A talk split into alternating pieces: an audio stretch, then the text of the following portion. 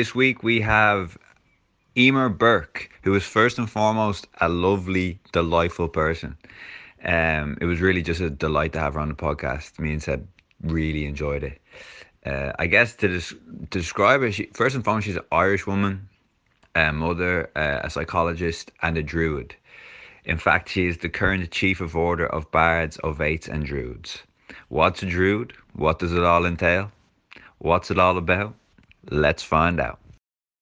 Eimear Burke, welcome to the Earth of the Delights podcast. What's the crack? How are you keeping? very well, thank you. I'm sitting here, you know, in my house in Kilkenny, looking out on a very dull, damp, typical, you know, February day in Ireland. Uh, I've just been out picking some snowdrops, so it's warm but just damp and dull. Otherwise, I'm okay, thank you. How are you? I'm not too bad, thanks. Uh, finding the present lockdown and weather quite difficult, but um, trying my best to take it day by day. Um, to, to begin with, Eimear, we usually ask our guests to tell us a bit about themselves. We know it's one of the hardest questions to be asked, but it is a requirement of our guests. Oh my God, that's a really hard question because it's it's so uh, it's such a broad, open question. Well, I'm Irish and uh, I live in Ireland, and uh, I don't live in the land of my birth. I was born in the Midlands in Offaly, and um, I moved about 25 years ago to Kilkenny, and it has adopted me, and it's a place that I'm very much connected to now. Having, although I was born in Offaly, I defected to Dublin. I hear your Dublin accent, and uh, I said I'd never go back to rural Ireland again, having escaped and I lived there for 23 years. And then I moved, having lived a double life between Dublin and Kilkenny for four years, and realized I was not getting the best of both, but I was getting the least of both. And then I decided to move to Kilkenny, and I have never looked back.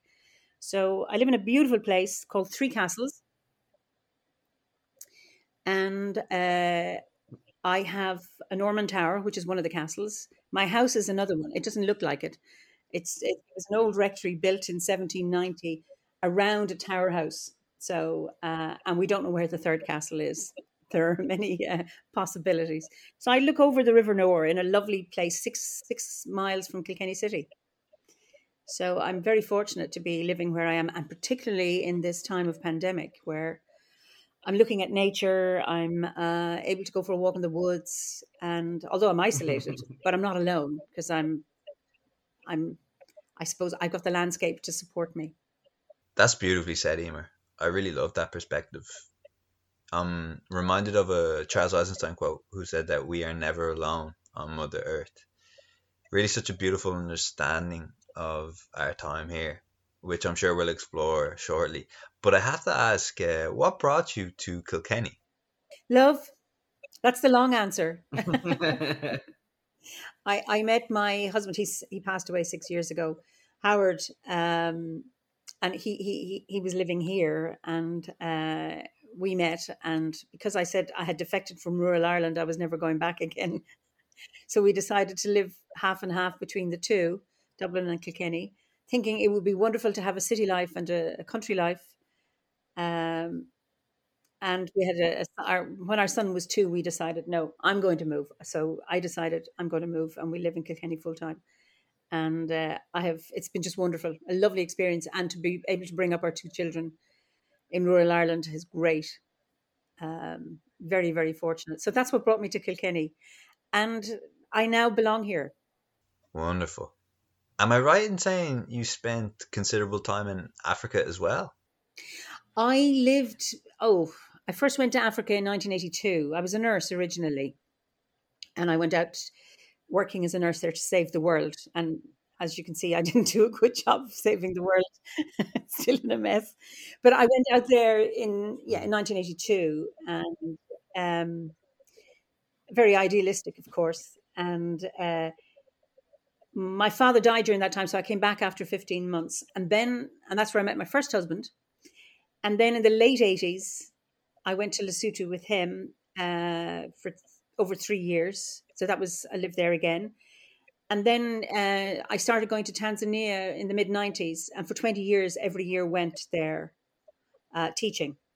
Uh, and the meantime, my first husband and I separated. And I met my second husband, Howard, So he came with me and our two children, and um, we built a house there, a shack. Uh, we became very friendly with the healer there, who offered us, said, "Why don't you build a house?" And we did. And um, it's a long story. So we worked with him as a healer, videoing his work, presenting it at conferences.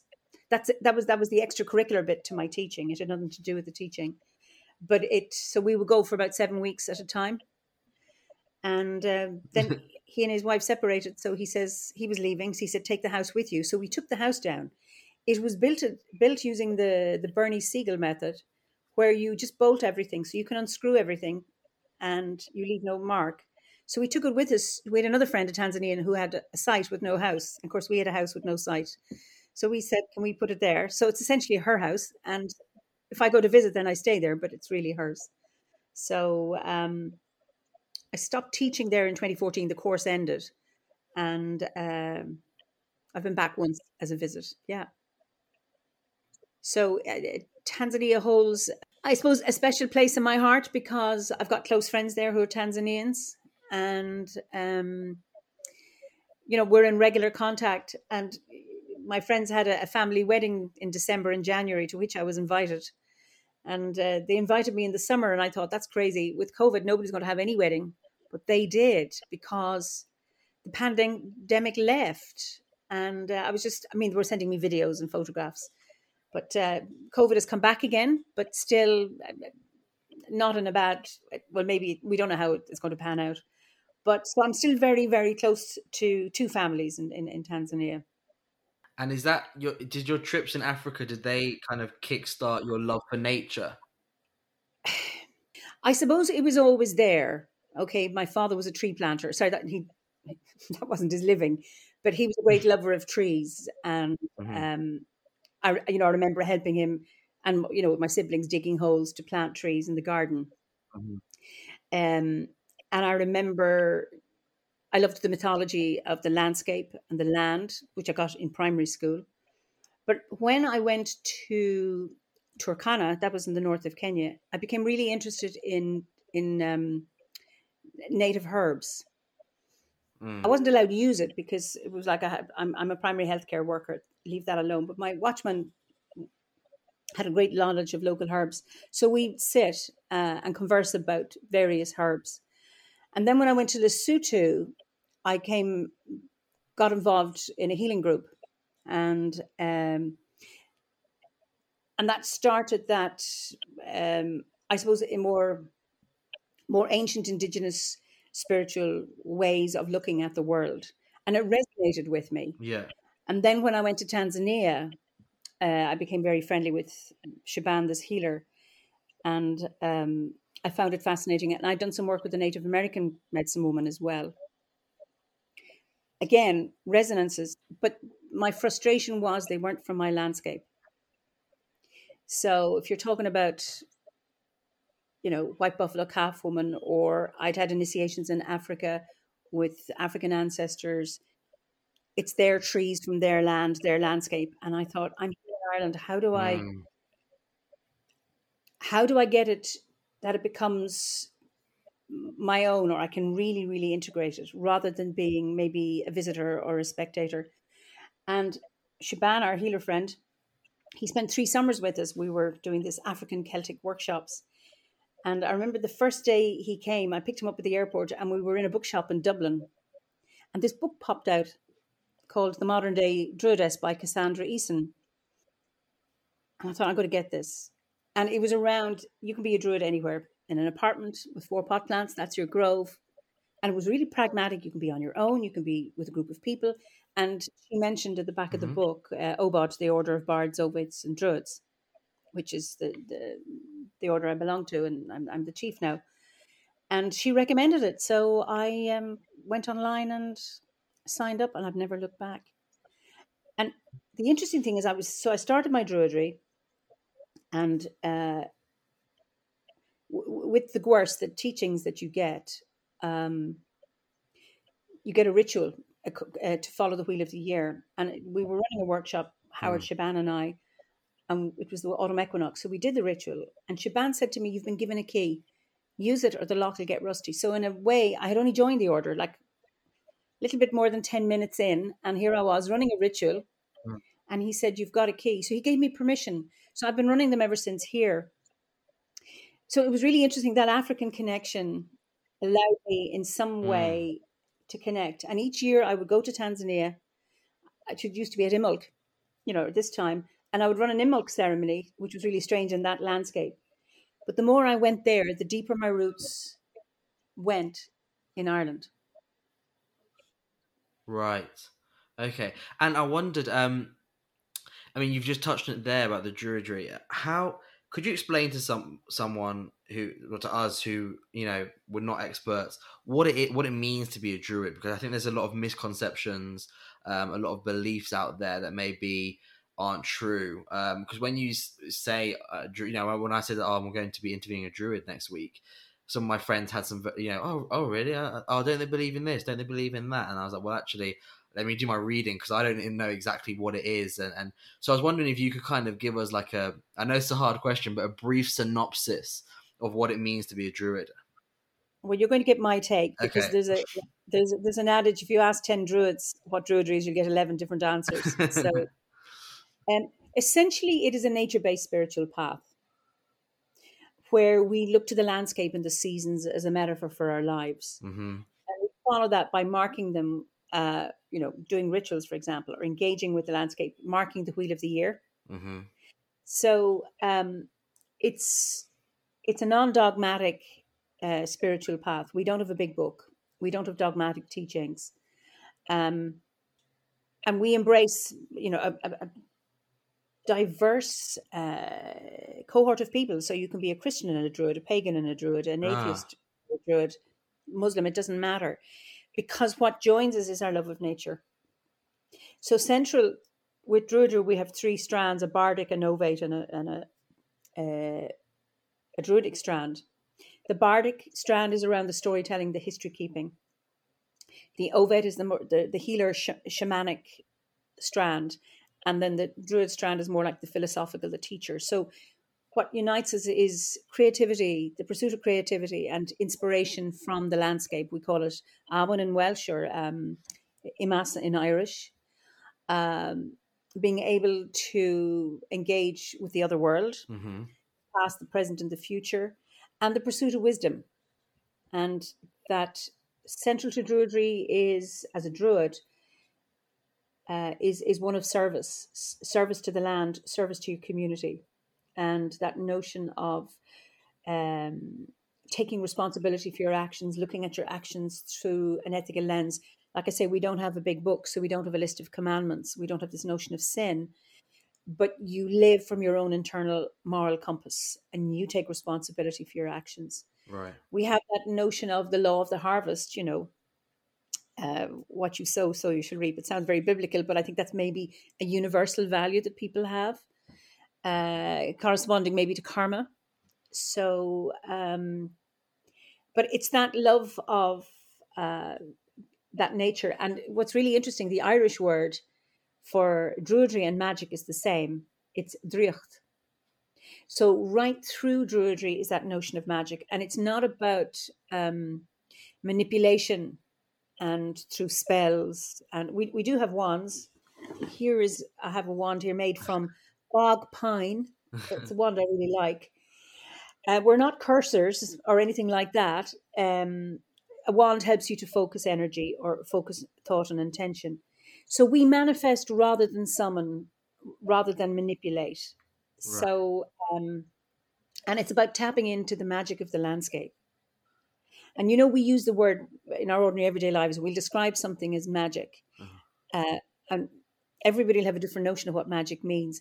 But somehow you get that sense. You listen to a magical piece of music, or you look at a piece of art, and you go, "That is magic," or you're looking at a magical sunset. Uh, that there's a sense that's that's pre-verbal or non-verbal that really catches you that you engage with. And for me, that's what Druidry is about. And it's mu- so much more. So you're asking me. No, no, no. Yeah, that was a great answer. No, that was great. I love this explanation of Druidry. But, but before we move into this, I just have to ask how you managed to balance the Western medical approach to health with what you were learning from your healing friend. were there contradictions for you? I don't think so. What it did was help me articulate what I already knew inside. So by the time I, um, one of the frustrations I had with the medical model, I had them as a nurse, and this is why I went. I'm a psychologist now. So when I came back from Kenya, I, I, I studied psychology. So by the time I met Shaban, I was, and when I went to Lesotho, I was a psychologist at that point. So what I was interested in was um, a more holistic um, approach to people and their well-being. So what this was um, when I started in, in Lesotho meeting healers, and I joined a healing group, a healing and meditation group, and that's where I first discovered, heard about Glastonbury for the first time. I had never heard of Glastonbury. They're really interesting. I have to go so far to discover these things. But what they did was like, they, they, it all resonated with me. It's almost like it confirmed something I knew deep down. So, in a sense, it wasn't challenging. It just gave me confidence to engage with these ideas and say, actually, you know what? There's so much validity to this. This is what I have known, but I was never able to say. Does that make sense? This really makes perfect sense to me. In fact, I resonate deeply with this statement because I often feel very similarly. Uh, when I started discovering many quote unquote alternative approaches to healing, my initial resistance usually dissipated after after I opened up to listening to the rationale. You know, the, the rationale usually being that we have emotional, physical, spiritual, and mental needs. And if these needs aren't attended to, we can spe- we can experience a plethora of negative consequences. This makes sense to me splitting the mind from the body and the body from the environment, which we unfortunately see within the Western medical model, does not really make sense to me. Um, why do you think we are still disregarding many of the more traditional healing approaches? I, I don't think we are now. I think they're coming back. But why did we do it in the past? I think maybe it was associated with uh, lack of education or uh, a lack of sophistication. So when we became industrialized and mechanized, etc., and we became allegedly more sophisticated, uh, and and the way people spoke about science, that it kind of pushed away those old ways. Except science is now recognizing this, and I think um, with the modern world, with this need to be in control and to imagine that we are in control, like we do it through technology. And of course, this pandemic has told us we are not in control. We never have been. But that we had, you know, a higher standard of living. I'm not talking about a higher quality of living, but a higher standard of living. Everything became mechanized and rational and logical. So therefore, the mystery was gone. And there is a huge craving, and there always has been, for mystery we get it in stories, we get it in films, and Druidry is full of mystery, as is as is religion in many ways. But then there are people who are very authoritarian, and who want certainty, and this is where the control comes in. So this is the way it is, and this is where fundamentalism comes in because uh, fundamentalist um, worldviews or dogma mm. provide certainty. And even in the absence of evidence of that certainty, people still hold on to it and uh, and I think that certainty or that need for certainty is, is being is being eroded.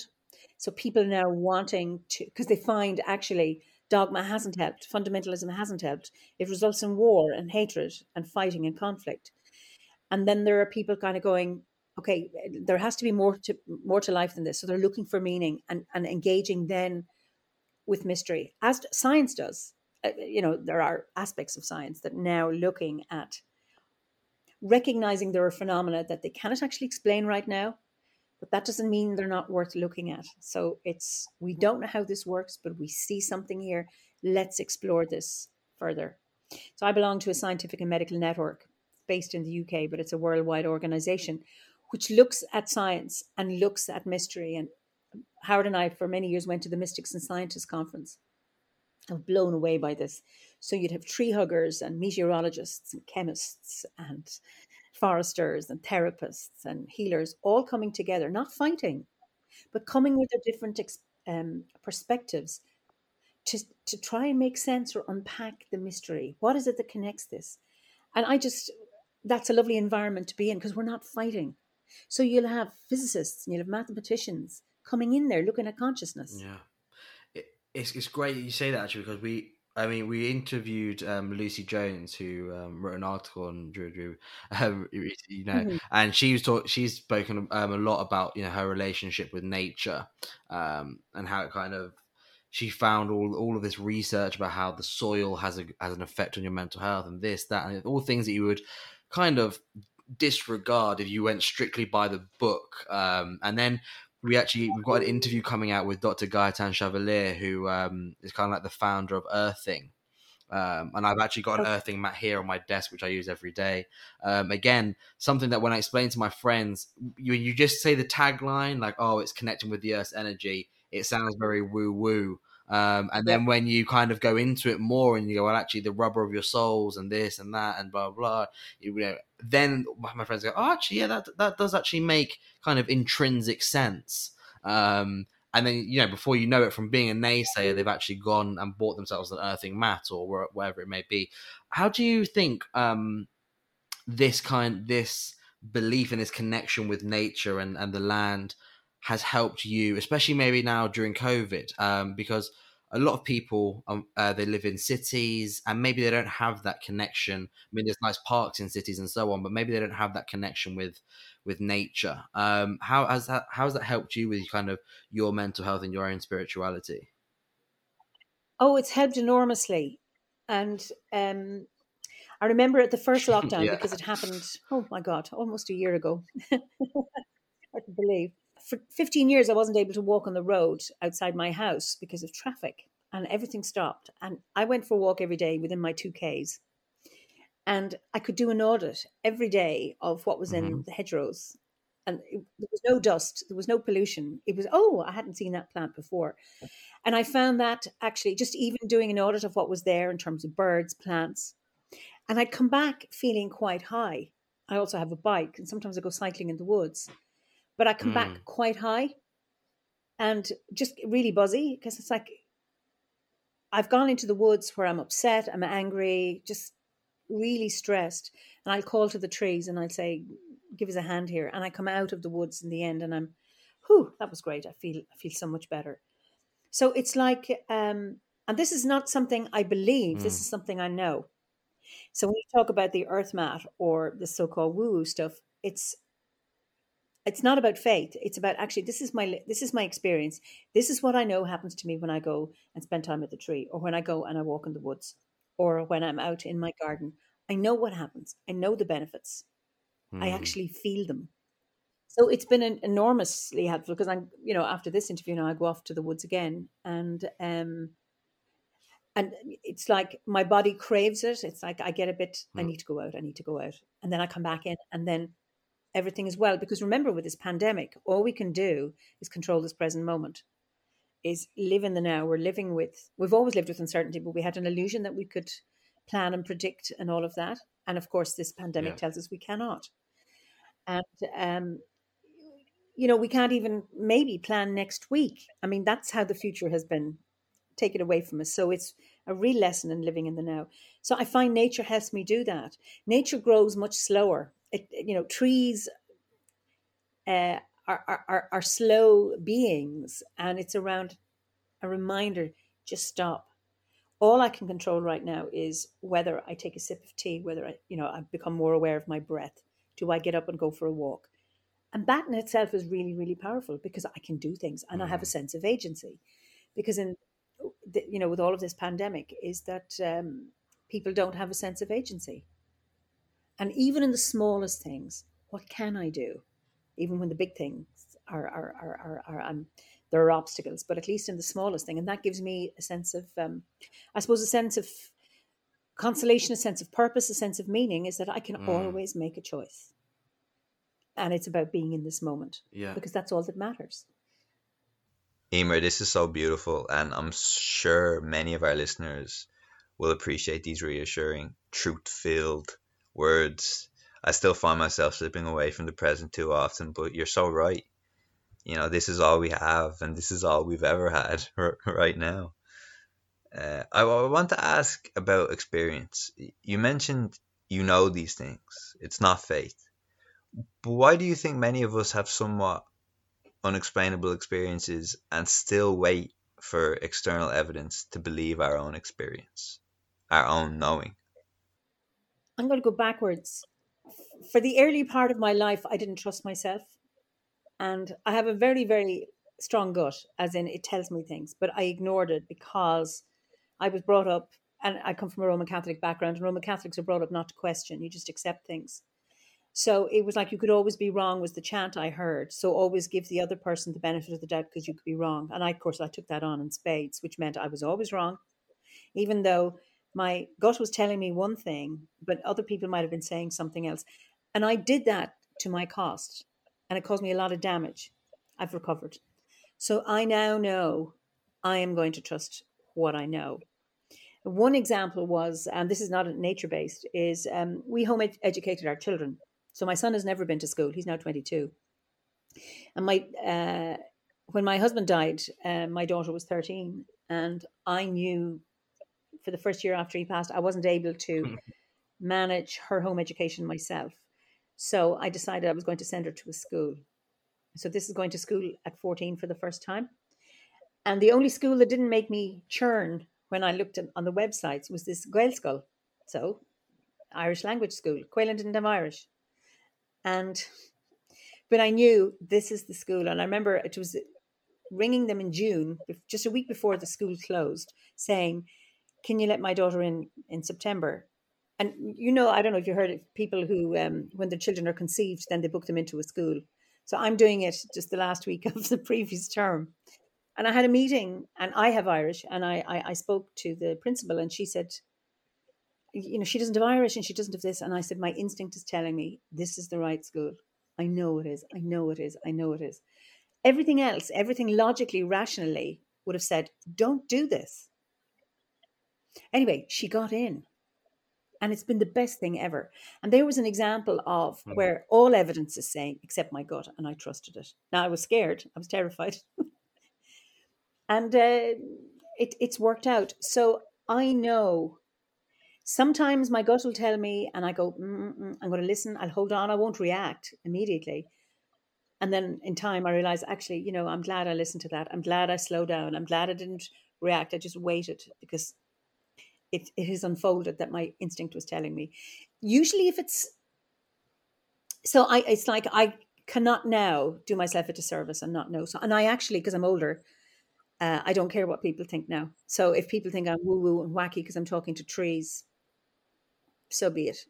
Um, it, it it's it's and I'm lucky. I'm living in a, in an Ireland now. You know, there's nobody going to uh, burn me at the stake or for uh, I actually find people are now more interested in Druidry. So for, when my husband died almost six years ago, we had the funeral in uh, in the Grove in the garden.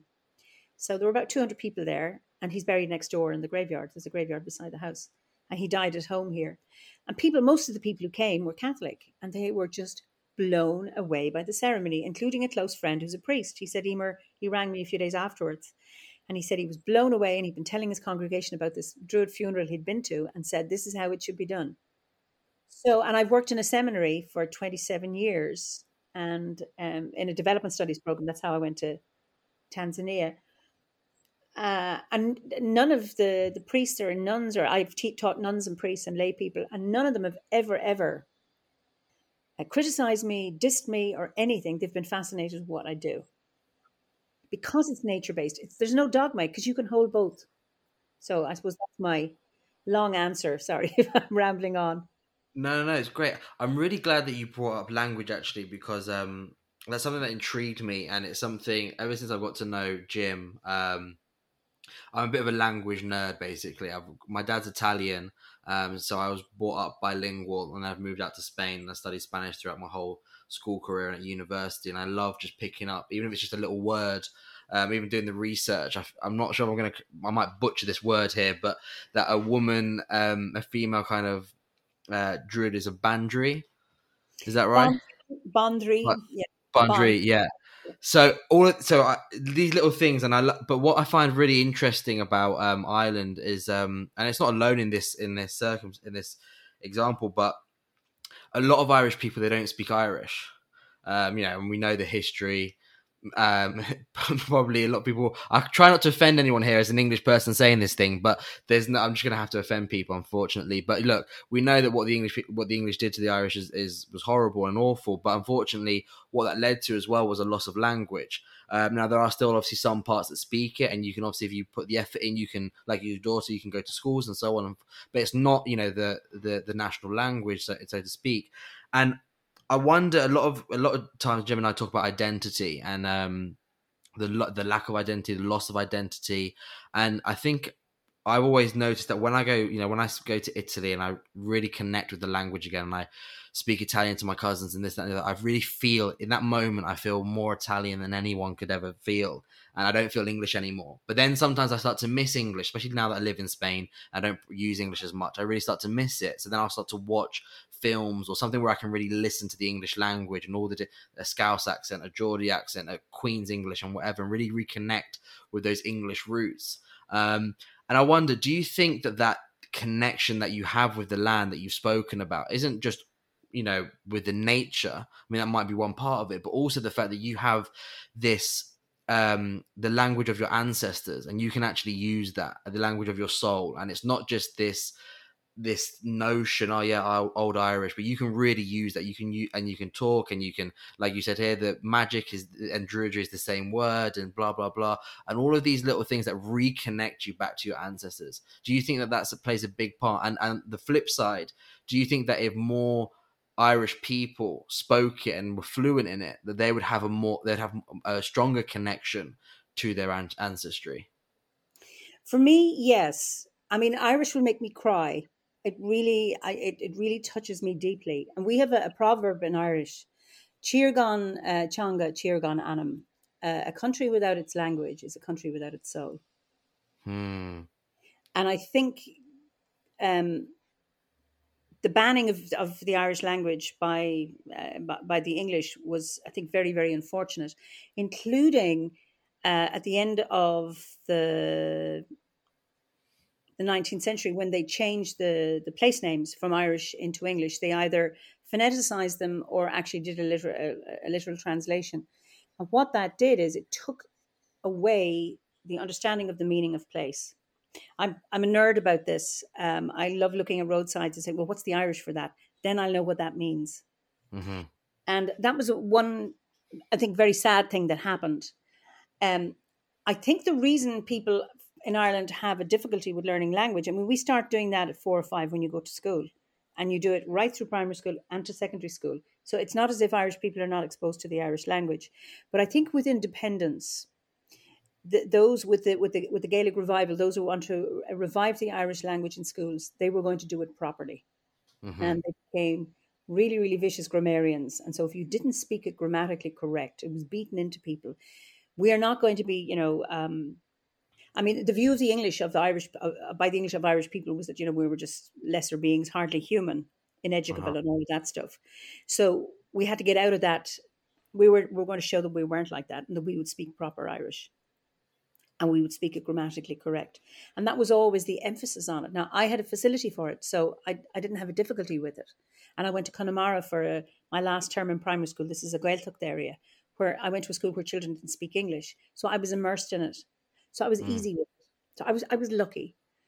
Um, but for a lot of other people who were stuck on the grammar, and I mean, when we're learning a language, our mother tongue, you don't correct children's grammar. They you, you start off with baby Italian, baby English, baby Irish, whatever it is, and gradually you shape it so that you're actually uh, speaking correctly. But for a long time before you speak correctly, people understand you. Yeah, yeah, of course. And I think that was it. It was that now I think the approach to, to the teaching of Irish language is much better. It's more conversational. I was lucky with the teacher I had in primary school. We had lots of conversations. We could make up stories. And I think that was just luck. Uh, and then I had a, uh, my secondary school teacher from the Gaeltacht. Uh, she taught me French, and I have no French. I can read it, but I can't hear it because it was all as Gaeilge through Irish. Mm-hmm. So I think um, people now in Irish are, beginning to appreciate it more. It's now become more popular. There's um, Darach Ó Séaghdha, who's written a book, um, Motherfoclóir, and he does um, what's the what's the what's the Gaeilge for? He has a podcast. There's Moncan uh, McGann, another interesting character who uh, researches Irish language, and when I hear him, it's like ah, I'm just, I'm tingly. It's like he, he just animates the Irish language again, as does Darach Ó Séaghdha. So it's coming back. And even my daughter, who won't speak Irish in school, even though it's a Gaelscoil, she likes to break the rules, but she says she will speak it outside, elsewhere. Mm. In another country, she'll speak it. She's beginning to appreciate it. And what's really interesting, because initially she said it's a dead language. It's not a dead language. In DCU, one of the universities in Dublin, I think they have five or six courses, not in the arts humanities department, in the Irish language. But they're not, but there could be engineering, they're technology courses, but they're as Gaeilge. And that is really interesting. And it is one of the official languages of the EU. So I would hope um, it can come back more because there's a magic in the language. I've learned so much about Druidry through looking at Irish. Mm. It's such a, a, very poetic language. Uh, I also learned Italian. I took it up five years ago. So mm-hmm. uh, mi piace il lingua. and got... I go to Italy a lot, and I have friends in Italian in Italy whose English isn't great, so I speak Italian, and that yeah. drives me. It just tingles as well. You know, I just love the Italian yeah. language, and I only took it up. I've never been to a class. I learned it on Duolingo and speaking yeah. it with my friends. Uh, and I, it's it's fascinating because it's it, like Italian expresses itself in a way or words or meaning in a way that English doesn't, and Irish yeah. does it in a way that no other language does it. So um, I think it's an important one. Yeah, I, I I really think I mean through just my own travels and my own experiences with language, I, I I truly believe that like you can't get to know a place or a culture until you understand the language. And I'm not saying like you have to be fluent in it, but you just start to at least converse or even just understand it. Maybe not even speak it, but just to be able to understand it. And I mean, Jim um, spent a bit of time out in Italy um, with with his girlfriend, and he, you know, obviously, I before he ever went out there, I would tell him things about my childhood or whatever, my upbringing, and uh, they probably seemed a bit alien to Jim at the time. And then actually, when he when he was out there, he would send me a text every now and again and say, "Oh man, I I understand why your dad did this, or why you grew up doing this, or why blah blah." blah. Because he was, and it wasn't just the fact that he was in Italy; it's the fact that the the language is like it's almost like the key that opens the door to then Pandora's box and I felt like, and I, I love Ireland, um, I really do. And when I visited Jim, it was uh, such a great time in Ireland, but I did feel like I was missing something. And even though the Irish people, I always say they speak English in a far more romantic way than the English do, um, that I just felt like, oh, maybe it's because I'm a language fanaticist, but I just felt like, oh, there's something here that I'm not unlocking. Um, I wonder, is that part of the? Is that what drew you also to Druidry? That that connection with language and history. Um, is was that was that was that important for you? I didn't know when I when I started looking at Druidry that I would it would offer me such a connection back to the language. I discovered the magic of that then, because I, I, I when I suppose left when I started secondary school, I was almost fluent in Irish because of having been to Connemara. And then I left school, secondary school, and then I didn't use Irish. So I lost it. It, it had gone asleep. And what Druidry, when um, it started, there was a an Irish program, Furangi, I think, where they paired towns in Ireland and they wanted them to start speaking Irish. So there was a mm-hmm. competition. And Freshford is a village near where I live. It was paired with Cong, and I was asked if I would do a summer solstice ceremony in Irish and I did for it, but um, they didn't show it on the film. But anyway, but that really pushed me into why am I running my ceremonies in Irish? And I started, and I started. So it was Druidry got me back to Irish. Mm. So, Jim, I'd love to know like your thoughts on on on this and and yeah, the Irish language and how how you feel it ties in with identity and connection there's a truly beautiful aspect to uncovering a culture through a language. I can't, like it can't be quite put into words, but I think you and Seb have done a much better job than myself. Um, just reflecting now, I guess it's a source of like quasi shame that I've experienced some of this uncovering to Spanish and Italian, but not Irish. I am motivated to to really invest time into Irish language. Like I think there's so much spiritual weight to it. I, but I guess I'm wondering do you think this barrier to the Irish language has previously prevented Irish people gravitating towards Druidry? And in the past, and why do you think Druidry membership is rapidly rising over the last few years? Um, well, it, the, the order was founded, wait a second now, it's 56 years ago by Ross Nichols, and there might have been 20 people and then Philip, my predecessor in the order, Philip Carr-Gomm, when he took over as chosen chief of the order in 1988, there were about 10, 20 people. There are now over 25,000. And in 2020, the numbers, you know, the, the, the numbers of new membership has risen hugely. There's a huge spike. Um, I suppose there are many reasons why. So we've 25,000, over 25,000 members worldwide. Now that's quite a, probably the largest order in the world. That's quite for Druidry, that's quite a lot.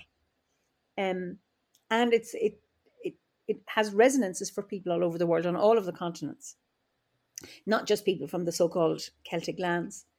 So why has it increased? I think, um, I think the the the, the monotheistic, dogmatic uh, religions have, for many people, have lost meaning. So there are people who do not want authoritarian um, dogma. And Druidry offers that it's a way of allowing you to explore yourself personally and to explore yourself um, spiritually and to explore your, your, your relationship with the land. I think that is an important one. Also, maybe um, with all of the climate change and climate emergency that's being discussed all of the time, people may feel actually this might be something that might um, answer a need for meaning. Um, and also because it allows you can still be a Catholic, Protestant, Muslim, Jew, Buddhist, and you can be a Druid. It allows for different worldviews. So you can believe in one God, many gods, no God. It doesn't matter. You can be an animist. It's that. So it, it it's it's almost like it provides a, a, container for any odd bod as long as you know would you as long as you have those core values you know um you have a, a, druid's prayer that was written what in the in the 18th century by Iolo Morganwg who was a Welsh druid uh, and it's uh, grant o spirit thy protection and in protection strength and in strength understanding and in understanding knowledge and in knowledge the knowledge of justice and in the knowledge of justice the love of it and in the love of it the love of all existences and in the love of all existence is the love of spirit and all goodness. So you can find there are lots of values. It's a modern prayer, as in, you know, it's not an ancient one. The Druids didn't write down their um, their beliefs. We only have accounts from the Romans and, and, and, the Christian monks. But we know from the stories about their love of nature and the roles they performed, and it's kind of encapsulated in that prayer. And I think the values in that prayer, you know, the love of justice, um, the the love of all existences, uh, and spirit, I think is is resonating with people in in, in a very deep way in in these times. Um, and I suppose the pandemic, um, people are looking for meaning. People are looking for some uh, spiritual practice or worldview to help sustain them at this time. I imagine that's one of the reasons as well. Yeah, I think it. I think that's key. I think because I think right now is a time where most people are trying to use it to reset or at least to evaluate decisions and lifestyle choices that we've made up until now. And if, is that has that worked for us? And when we kind of come out of this, whenever that may be, can we improve that or do we want to carry on as we're going on? And and you talked about agency beforehand, and I think people have felt a cert they thought that they might have had control with certain life choices that they'd made, and then they've realized that actually that was all kind of farcical. Um, and there might there might be a different way, and that's why I think even buttoned up Brits um, are looking for more alternative ways to kind of traverse life, you know, and and I think that's why we, we that's why we've got you on the podcast, and we will try to speak to as many different people as possible because the more you find out, the more you can kind of incorporate different things from different whether it's a belief system, a culture, a country, or wherever it may be. Um, and I really like the fact that in druidry you can actually maintain a certain identity that you may have had beforehand and don't want to give up and actually still incorporate into druidry and become a druid how for someone who is listening to this and going that seems really interesting i want to find out more. Maybe they're not from ireland or you know maybe it's not so easy that connection. How can they find out more about where they could connect or how they could perform part of it? Okay well we have a website www druidry.org. And um, there's lots and lots of information um, about Druidry itself. Uh, it, there's um, if people want to sign up for the it's a it's um it's a mystery school, so uh, it's a teaching order, uh-huh. so, and it's uh, a course by distance. And soon we're going um, what is it online? Up to now, it's been a, a paper uh, um, sent out on the post, the lessons. Uh-huh. So you can get an introductory pack, and if it res- sits well with you, then you can um, sign up for the course. There are three grades. You start at the Bardic, and then you go on to the Ovate, if you so choose.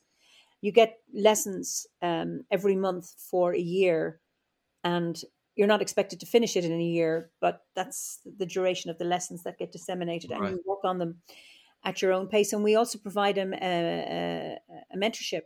So Uh-huh. included in that is you get a mentor. You apply for a mentor, and who can support you um, as you continue through the the the, the, the lessons. So. And I wanted to ask as well because you, you briefly touched on the fact that it's something that I really found quite interesting when I was doing the when I was researching about druidry is that you never druids back in the day they never actually wrote anything down. Kind of almost adds to the mystique, and anything we do know is secondhand, like you said, from the Romans and you know, I always wonder how much they actually really understood. When, um, but for for someone who maybe has done research into what Druidry was in its original form, let's say, is and, and maybe they've dismissed it on that basis or, or or whatever the case may be. Is there is it the the more modern form you said it's done 50 60 years ago is there a real link there or is it a lot more is it different Is- how similar are the two the two the two Okay. things I I'm not sure. The Uh-huh. um, there was a Druid revival in the 1700s. I think I think it was at 1771. It's almost like a mark a year, and you had three criteria: you need to be male, a Mason, and a Christian. And it was, you know, and the notion of Druids being long-haired uh, white guys with with long beards. Um, yeah and and so they went back to looking at old descriptions of um, what druids were and so it's it's it's over 300 years old you know th- this modern druidry uh, Uh-huh. and orders express themselves differently like i suppose different churches and um, what what i like about druidry is that we can look as far as much as we can to the past and to the we'll say the text particularly by the the irish monks. You get a sense of them. We don't have we don't know how what rituals they did. We but we know they honored the sun nature. They were judges. They were storytellers. They were healers. They were musicians poets. They got inspiration from the goddess and the land and the landscape. And the elements were very very important in nature. We know all of that. So today mod druidry is it's an organic spiritual path that's relevant for today. So it's not stuck and locked in and you know and preserved in formaldehyde in you know in the past. It's about um, a spiritual path that has a relevance for today. So we can look to the past and see what resonates with us today and see what else we can and, and do our own thinking and with meditation um, we can find a practice. For me and like i learn a lot from the landscape. It it speaks to me and and, and Uh-huh. the trees. And i assume that's what the ancient druids experienced as well when the landscape spoke to them or trees spoke to them. Yeah. Um, so it's it's a living, growing spiritual path. I, I suppose in one way, it's, it, I mean, it's a benefit, isn't it, compared to the more traditional religions, is that you have that agility to kind of morph and adapt, and and to be able to, like you said, not have a list of ten commandments or whatever it may be, and be like, we have to stick to this book which is fifteen hundred years old, and this is what it is, and this is how it is, and that's that. I wonder. You talk about the the landscape, and obviously, it's the, it's clearly vital for Druidry and and that connection with land um, and nature but you yourself know, obviously, having lived in Dublin for a period of time and not wanting to move back to, to the rural landscapes. I live in Madrid. Jim's currently in Dublin, and most of our listeners, I would assume, are in cities. How can someone who is maybe interested in Druidry or just not even Druidry, but just connecting with nature again, how would you um, recommend that they do so where maybe it's not at their it's not so easy. It's not so um, accessible for them. I, that's a really good question. One of the earliest things teachings we have within the order is around uh, establishing your own sacred grove, and that's an inner grove. So a lot of the work as a druid, a lot of the training is your inner work, your own inner landscape, finding that place, finding that still center within your being, within a grove of trees. However, and you view it, you know, you create it in your own mind, and exercises so that that's what I really liked about Cassandra Eason's book when she said you can be in a city and you can create a physical grove with four pot plants, and then mm-hmm. there's also your inner grove, so that no matter where you are, you can, as a druid, enter your grove. It's on the inner plane. And right. when I was talking about, you know, for me, it's like when I look to the landscape, and if my inner plane is my inner landscape is at one with the outer landscape, then there's harmony and balance and it's easy for me because I'm just looking out my window now and I can see the landscape. Where in a city, you're seeing concrete and traffic and all of that. Sometimes that's a little bit harder, yeah. but you can still do it. You can still do that on the inner plane. And okay, maybe you can go to parks, but even uh, you know, having a window box, putting your hand in the earth in a window box, that is earth connection. Right. Uh, um, being more mindful of the water you drink, where you get it, but even going to a park, looking at plants, noticing um, uh, the, the, the, the, the birds, the plants. I was interviewing on one of my fireside chats. I do these on a, on a Thursday evening. Um, Ricky Gellison was a guest of mine two weeks ago, and he's London based. Well, he's not, he's Kent, but he belongs to a grove in London. And his grove have managed to find key sites in London, for example, that are sacred. And they, they run ceremonies there. And Ross Nichols, our founder, he he he he, he used to do it in Primrose Hill. Mm. So hmm. that it's it, and there's the magic. Is about being able to find the mystery, the magic, the spirit of place in Madrid, in Dublin, yeah. in wherever you are, in London, and to find that. And I remember reading an account of somebody who's in solitary confinement, and they had a tiny window up at the top, and they were able to look out. And the one thing that sustained them, they could see a tree was one mm. tree, mm. and they connected with that tree, and that is what sustained them. So it's about finding that lifeline, that place of connection. I mean, I see you've got a plant behind you, a trailing plant. yeah. i Supposing you couldn't go outside your your door now because of whatever's happening. Mm-hmm. There's your connection with nature.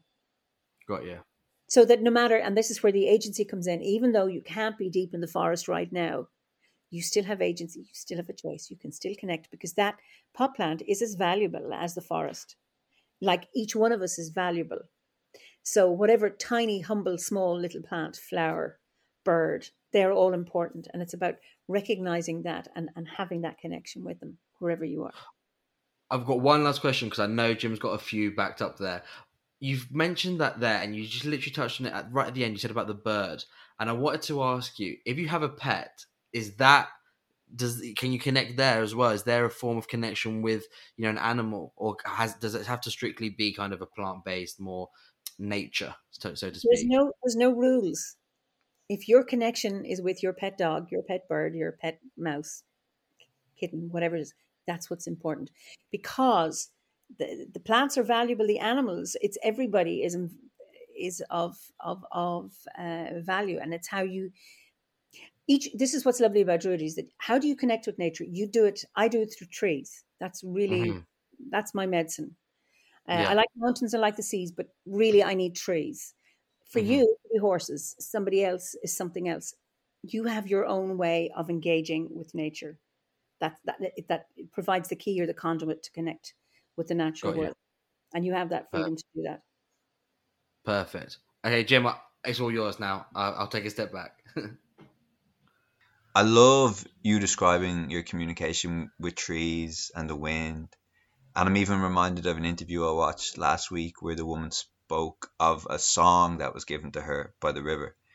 I can't help but think maybe we have lost an ability to communicate with nature, which now sounds more absurd than intuitive.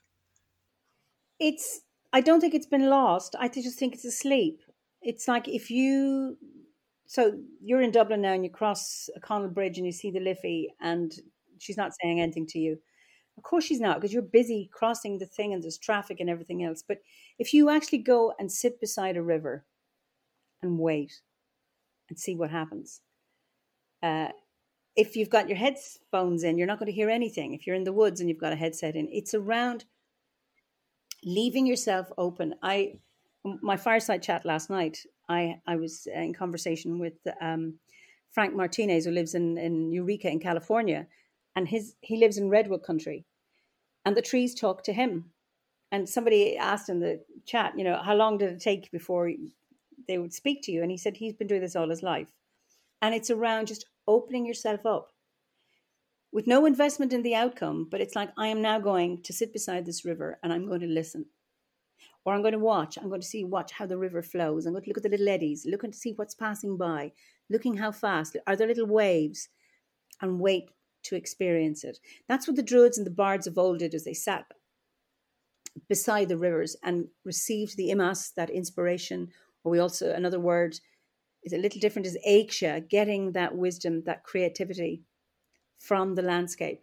So I think it's about opening yourself up and it's quieting your mind and waiting in a very patient way for them for nature to speak to you.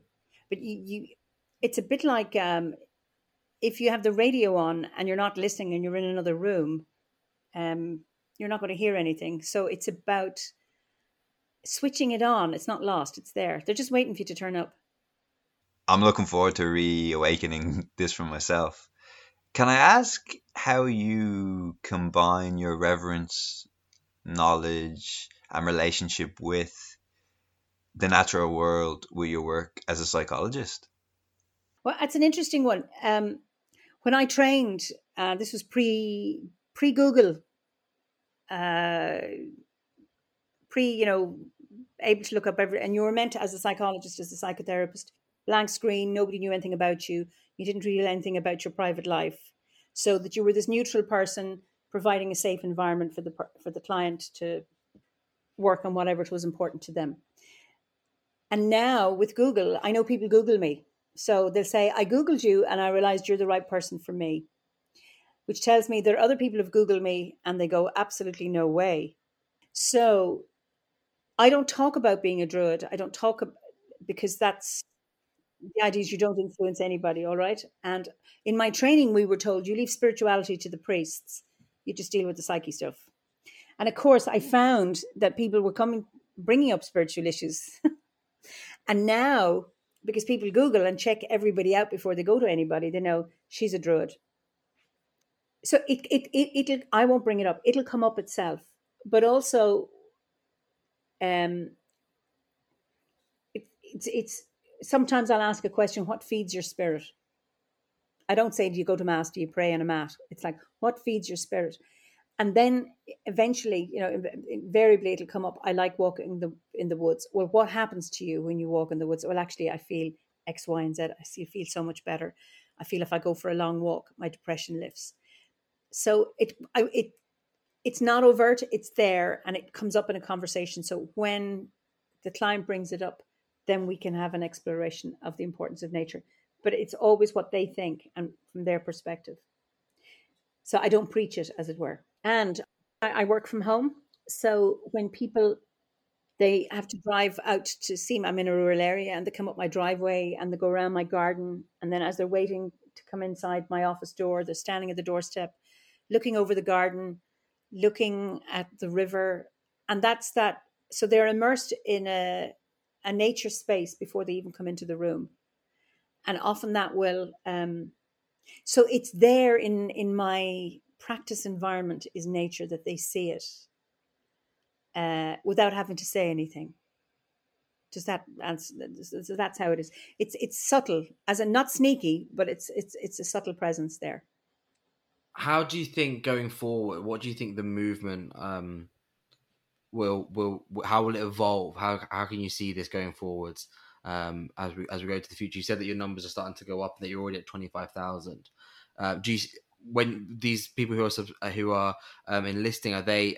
Is there a a gen is there a profile that they're fitting are they younger are they women are they men are there is there a is there a specific trend i haven't looked at that so i couldn't tell you but what's really interesting because of this pandemic is that we are now um, i do these fireside chats online so they go out they're live mm-hmm. streamed every thursday on a youtube and uh, and, and facebook philip Carr-Gomm my predecessor he does these teas with the druid on a monday night and we've started running some of our rituals to mark the wheel of the year online. This is this has never happened before. So the teas had started maybe two or three years ago. I started the fireside chats in the autumn.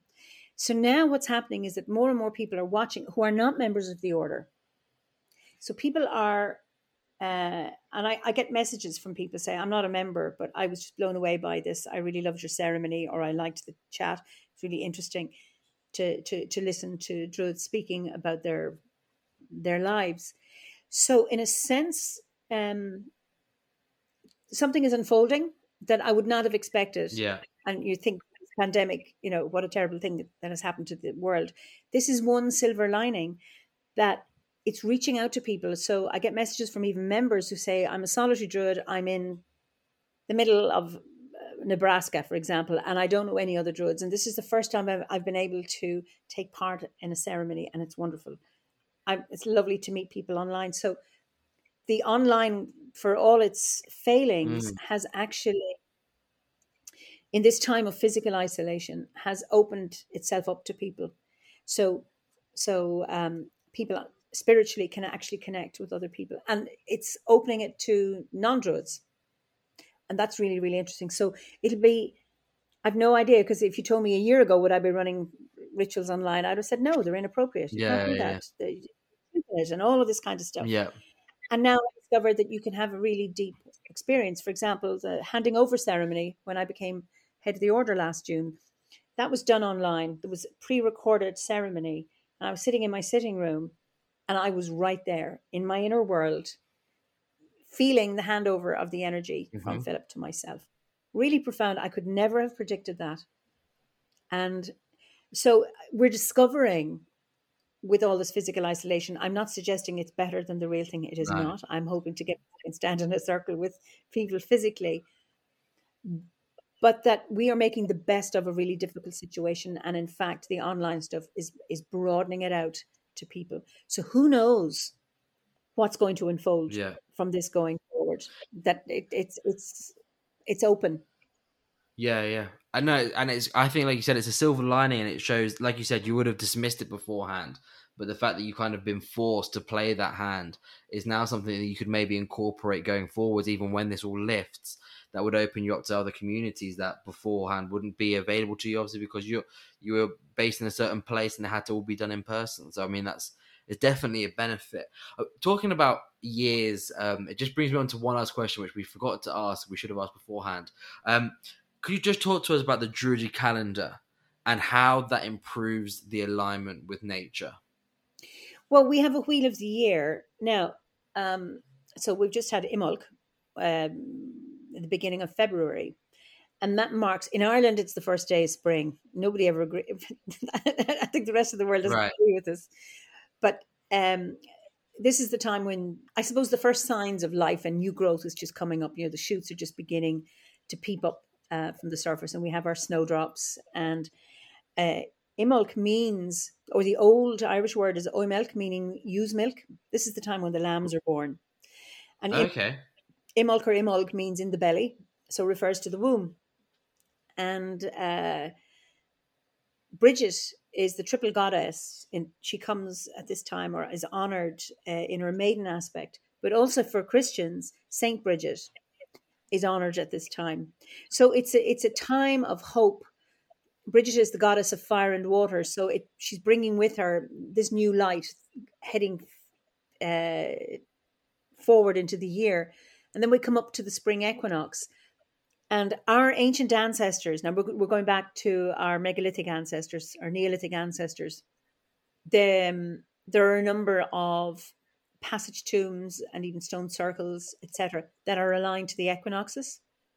So the Mhm. solar fence, so we have the equinoxes at March and September, and then we have the solstices in June and December. So those ancient monuments are aligned to those. And then Imbolc, Bealtaine, which is in May, Lunasa, August, and Samhain, which is in November, these are may have been seen as fire festivals or agricultural festivals. So right. uh, and they're Celtic. The the megalithic ones are pre-Celtic, but in modern paganism, it's not just um, Druidry, but also Wicca and other pagans mark the wheel of the year. They've actually brought those two traditions to, together to create a wheel. So when we come into the spring equinox, this is the time for planting seeds, and you do that in the Mhm. landscape. So St. course. Patrick's Day um, was the day for planting potatoes in Ireland and for pruning your roses. So that's close to the to, to, to the um, the equinox. You plant seeds. So when we're doing our ceremonies, we will plant.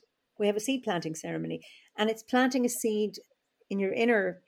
You, you we physically do one. Okay, literally, we plant a seed in a pot, but also we're sowing seeds within for something we would like to grow, uh, to germinate in our own lives. It could be, I just want to be a bit tidier, or I want to be more patient, or it could be, you know what, I'm going to take on some study, or I want to complete something, and you nurture that plant uh, Right. in the external world, but also you're paying attention to it and feeding it on your inner world, Okay. so that you come up to Bealtaine, at Beltane in England, um, is when you know everything is abundant. You know, there's this huge surge of sexual energy and growth in the landscape. And Mhm. you look at these feminine and masculine principles and you bring those together to create things. And you're paying attention to what it is you've sown in, in, in March and allowing it to grow. And then we follow, the, then we reach the pinnacle at the solstice, you know, where the sun's power reaches its height. And then the paradox is as soon as it reaches the highest point, it begins to decline. And then we come into Lunasa which is the early harvest. And then September is the mid harvest. And then Samhain, um, Halloween, is the time where we honor the ancestors. It marks the end of summer, the beginning of winter. It's the time of drawing in. Um, Bridget in her Cailleach form, the crone form, comes at that time and wipes clean the landscape to prepare it for winter, for the stillness and restriction of winter, where the seeds become embedded and they need that cold, frosty time of stillness to rest, and then they germinate again in spring at this time we are now. Mm. Interesting stuff. and then solstice marks the winter solstice marks the and then again you have you see typical like Newgrange, um, Stonehenge. We have a sacred site near us here in Kilkenny called Knockroe, where there are 2 Uh-huh. tombs aligned to the winter solstice, one at the sunrise, one at the sunset. So once we've passed that point, the days get longer, the light is growing. It's a time of hope. Where prior to that, we we're in the dark. We mourn for what's gone. We stay still. Right. And it's interesting with lockdown is that we've had to stay within, that we're more, this year has like, I'm more in tune with my landscape because I'm here Mhm. all the time. I'm not busy. Of course. Yeah, of course. So yeah, I, yeah, yeah. I could withdraw into the dark time of the year and stay still, which is Right. at, more at one with, with the landscape than if I had been normally busy. So I've looked Yeah. here as um, a gift. I'm dying to get back out again. You know, I can't wait to meet my friends. But it's also been a really good lesson in staying with the landscape, both my inner and my outer. Beautiful stuff. I mean, thank you so much for your time. It's been really, really um, interesting and found out so much, so much new information that we had no idea about. Before we let you go, we have to ask. Um, we ask all of our guests how you um, keep on top of your mental health. What are your little kind of tricks of the trade um, that you have? I think you've alluded to some of them with the trees. Um, but for anyone who's listening who might try to steal some of your uh, little tricks, um, what could you share with us? I'm happy to share it. walking. So I walk in the woods, my trees, meditation. I read. Uh, I play the harp. Mhm. Uh, I I tell stories. Um, I cook. I like. Um, I like looking after my nutrition. So um, time in the garden, and when things get, you know, and I get pissed off or I'm just stressed, it's like okay, breathe Yeah. follow my breath. It's as simple as that. And that can actually just ground me in the moment and recognizing that this will pass and that Yeah. accepting there's nothing I can do about this now, but I can decide to take a breath. I can decide to go make myself a cup of tea Yeah. or I, I can, that's all that matters and leave. It's almost like recognizing what I cannot control and leaving it and say, okay, well, I'll deal with that when it, I can do it. It's what can I do now? Perfect. Um, and, and and talking to friends, being staying in connection with people. I think that's really really important. I agree. Yeah, especially now. I, I obviously I live in Madrid, and a lot of my friends are back home. Well, I say back home. Madrid is my home now, but back in England, and I I make a conscious effort to contact them, call them, FaceTime them, whatever it may be, just to stay connected and not let distance be the reason that our friendship breaks down. So I think that's a, a huge key. I know you mentioned your website beforehand, but for people who want to find some more information, um, we'll put the website in the in the show notes. But could, could you just give it to us one more time? It's www.druidry.org. There you go. You couldn't have it any easier than that. Druidry.org, guys. Um, so thank you so much for your time, Eimear. It's been an absolute pleasure to have you on. Um, and we hope that people who've listened have maybe learned something that they didn't know beforehand and maybe even uh, get in contact with you via your website. It's been an absolute pleasure. Great, thank you, lovely. I really enjoyed talking to to the two of you. Thank you so much. Thank you. Hi, guys. Thank you for listening to the podcast. Please don't forget to subscribe and leave a five star review if you haven't already.